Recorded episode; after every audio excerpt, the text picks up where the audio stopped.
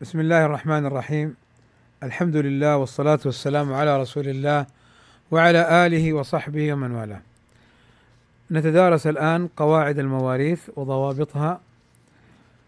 مر معنا فيما سبق الحقوق المتعلقة بالتركة والديون المرسلة والديون المتعلقة بعين التركة. ما الفرق بينهما؟ الفرق بينهما أعطيكم مثال.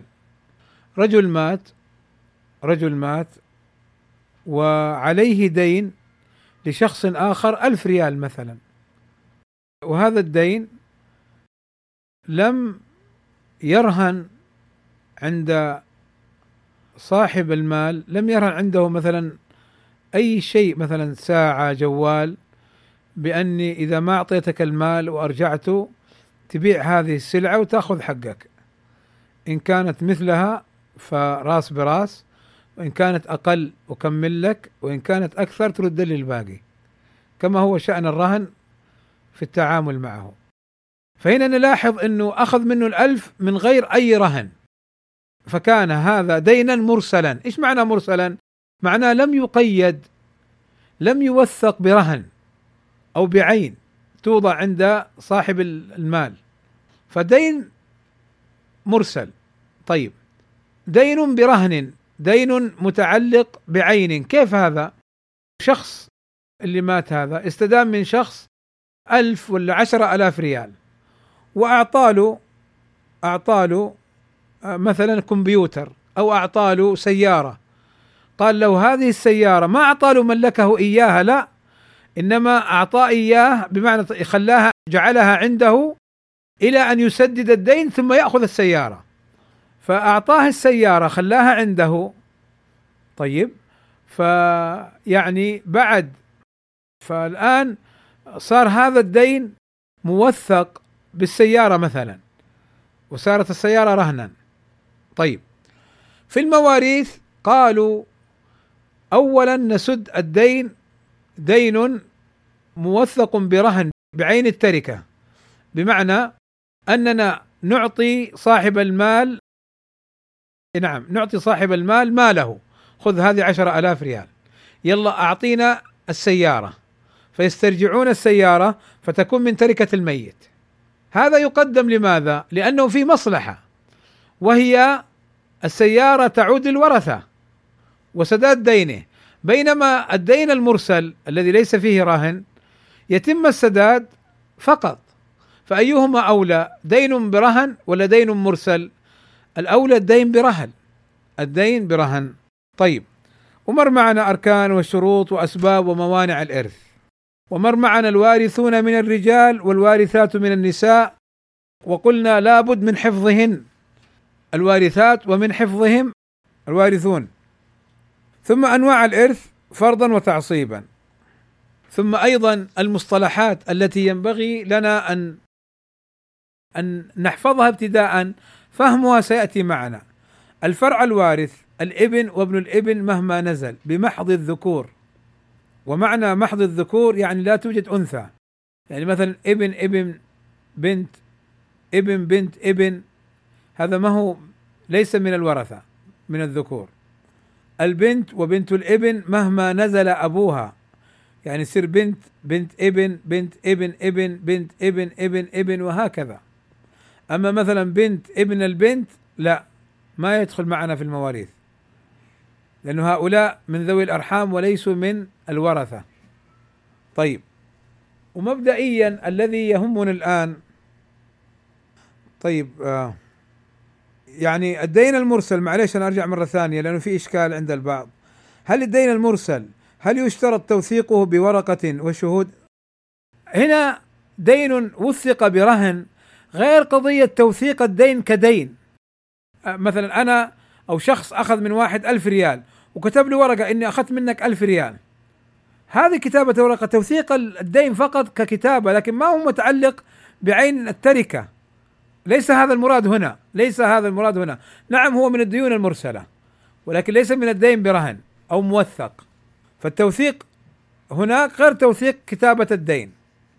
طيب، وقلنا الأصل المذكر الأب إلا في باب الإخوة والأخوات ف والإخوة لأم، فالمراد به الأب والجد، ثم بينا التعصيب. طيب اليوم إن شاء الله والمفترض أنكم تمشون معي خطوة خطوة، يعني تحفظون اللي راح. اليوم إن شاء الله سنأخذ أصحاب الفروض من الورثة، وهذه أيضا أخذناها في اللقاء الماضي، ولكن سندخل فيهم، لأنه مر معنا أن الذي يرث بالفرض الزوج أو الزوجة، البنت وبنت الابن مهما نزل أبوها، الأب، الأم، الجد، الجدة، الأخت الشقيقة، الأخت لأب، الأخت لأم، الأخ لأم، هؤلاء هم الوارثون بالفرض، وقد يرثون أيضا مع الفرض بالتعصيب في حالة أخرى، لكن الذي يهمني الآن أنهم أصحاب فروض. هؤلاء أصحاب الفروض سنبدأ بهم ونبين أحوالهم وشروطهم. فأول من نبدأ به الزوج.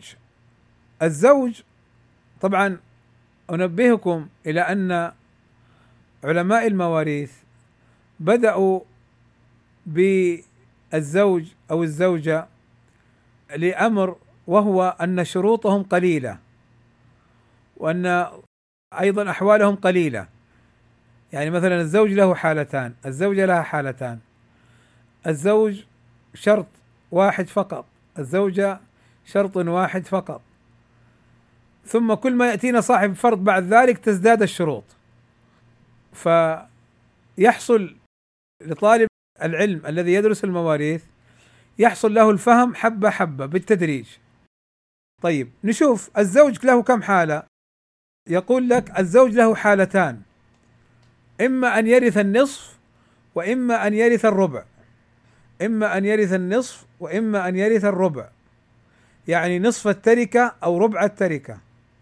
الحالة الأولى أن يرث النصف، أن يرث الزوج النصف، الآن اللي ماتت زوجته. متى يرث الزوج النصف؟ قالوا بشرط واحد، وهو عدم الفرع الوارث مطلقا، عدم الفرع الوارث مطلقا. طبعا هنا عدم الفرع الوارث للزوجة المتوفاة، عدم الفرع الوارث مطلقا. الآن لما قلنا عدم الفرع الوارث مطلقا نبغى نرجع للمصطلح، ما المعنى بالفرع الوارث؟ يعني عدم الابن وابن الابن مهما نزل أبوه بمحض الذكور، والبنت وبنت الابن مهما نزل أبوها. وقلنا إنه معنى مطلقا، شوفوا أسفل، تعني ذكرا كان أو أنثى، قريبا كان أو بعيدا، يعني ابن بنت، ابن ابن ابن ابن ابن بنت، ابن ابن ابن ابن بعيد، عدمه مطلقا. إيش معنى عدم الفرع الوارث مطلقا؟ أي عدم وجوده في المسألة، يعني ألا يكون من الورثة فرع وارث، ألا يوجد في المسألة فرع وارث. فقط شرط واحد، يقولون عدمي أي عدم وجوده. طيب مثاله، ماتت امرأة عن زوج وأخت شقيقة. طيب الزوج له النصف، لماذا؟ لعدم وجود الفرع الوارث مطلقا، فيرث نصف التركة. الأخت الشقيقة سيأتينا إن شاء الله أنها ترث النصف هنا، لكن الذي يهمني الآن أن الزوج يأخذ النصف. طيب مثال آخر، ماتت امرأة عن زوج وعم شقيق، الزوج له النصف، العم سيأتينا إن شاء الله. طيب لماذا الزوج أخذ النصف؟ لعدم وجود الفرع الوارث مطلقا.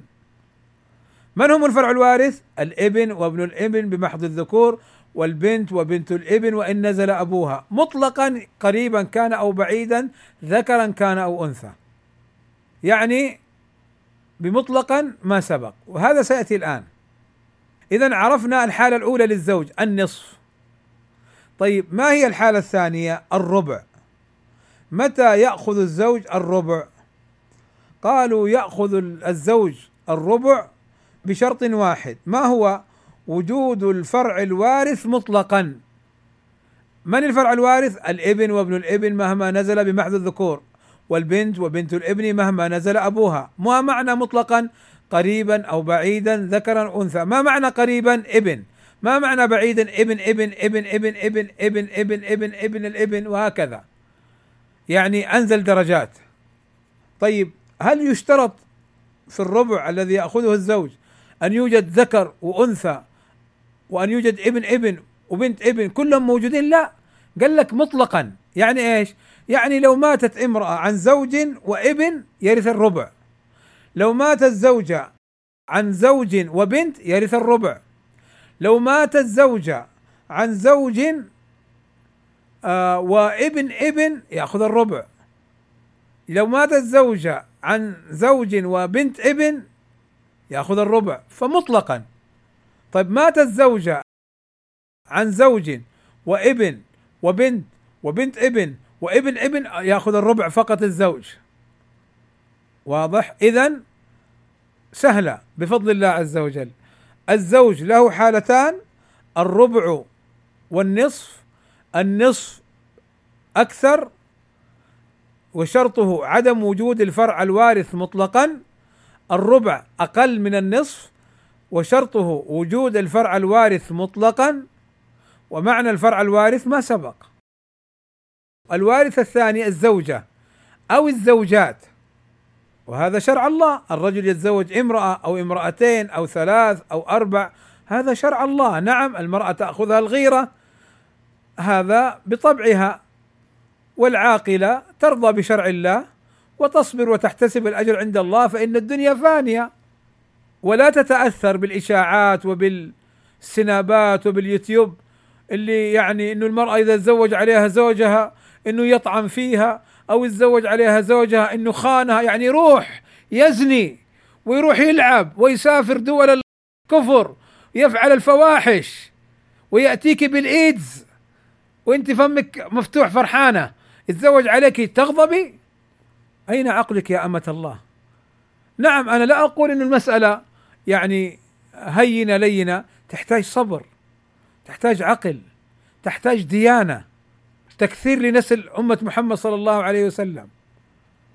ولا تلتفتي للنكت يعني اللي تأتي بين الزوج والزوجة، تضرب باب التعدد وتضرب باب العدل وتضرب علاقة الزوج بالزوجة. والله ما أرادوا بهذه النكت إلا هدم المجتمع المسلم، لأنها تحدث يعني العداوات بين الزوج والزوجة.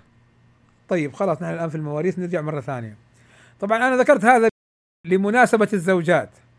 طيب قال لك أن الزوجة أو الزوجات لهن حالتان، الربع والثمن، الربع والثمن. أما الربع فترث الزوجة الربع بشرط واحد، وهو عدم الفرع الوارث مطلقا. أضيف كلمة مطلقا، عدم الفرع الوارث مطلقا، ذكر كان أو أنثى، قريبا أو بعيد، ابن بنت ابن ابن بنت ابن ابن ابن الابن بنت ابن الابن وهكذا، عدم وجوده في المسألة.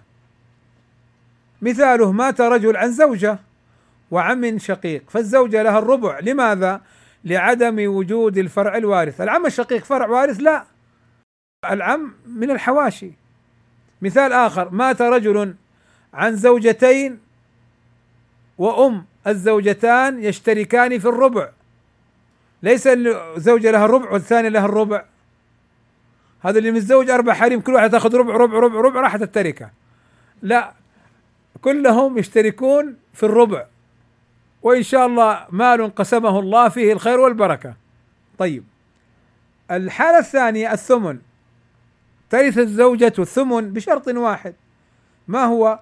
وجود الفرع الوارث، وجود الفرع الوارث مطلقا، ذكرا كان أو أنثى، قريبا كان أو بعيدا، ابن أو بنت ابن ابن ابن أو بنت.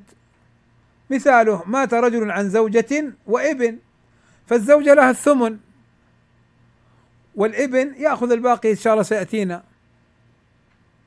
إذن اليوم تعلمنا هذه المسألة الأولى، فرض الزوج، إما يأخذ النصف وإما يأخذ الربع. النصف بشرط واحد وهو عدم الفرع الوارث مطلقا، الربع وجود الفرع الوارث مطلقا. الزوجة إما أن ترث أو الزوجات إما أن ترث الربع وإما أن ترث الثمن، فترث الربع لعدم الفرع الوارث مطلقا، وترث الثمن لوجود الفرع الوارث مطلقا. طيب هل هناك إرث لهم غير هذا؟ الجواب لا، ما لهم إلا هاتان الحالتان. هل يحجبوا؟ الجواب لا، لا يحجبوا، يعني يحجبوا بمعنى يمنعون من إرثهم لا، إلا إذا كان قاتل أو اختلاف دين أو كان عبدا، هذا غير كما مر معنا من موانع الإرث.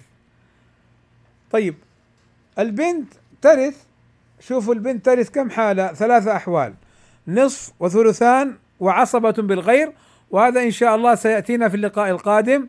فنلحظ الآن أنه سنتدرج، أنا أريد منكم جميعا طلابا وطالبات مشرفين ومشرفات أنه كل واحد يجلس مع نفسه إن كان فاضي، يجيب ورقة وقلم ويكتب مسائل زوجة، مات رجل عن زوجة، طبعا النساء سيقول مات رجل عن زوجة، والرجال سيقولون ماتت امرأة عن عن زوج. ف وإن كان يعني الحالتان فما في مانع من هذا، بمعنى أن الرجل يفرض أنه مات هو، ثم يفرض أنه ماتت زوجته. طبعا ممكن الواحد يطبق على نفسه، يعني يقول أحد العلماء: ما تعلمت المواريث حتى أمت جيراني وأهل بيتي. يعني كيف؟ فرضت كمثل أنه فلان مات وهو يعرف فلان، فلان مات وترك زوجة وأم وابن، كم للزوجة؟ سيقول الثمن. ليش الثمن؟ لوجود الفرع الوارث. فين الفرع الوارث؟ الأم أم الابن؟ الابن. شوفوا أبغاكم كذلك يعني تفرضوا المسألة وكذلك تحلوها، يعني تطبقونها. كيف يعني كذلك؟ يعني مثلا تقول مثلا ماتت عن زوج وابن، الزوج له الربع، لماذا؟ لوجود الفرع الوارث.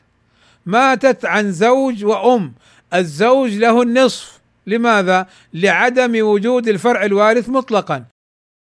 مات عن زوجة وعم شقيق، الزوجة له الربع، لماذا؟ لعدم الفرع الوارث مطلقا.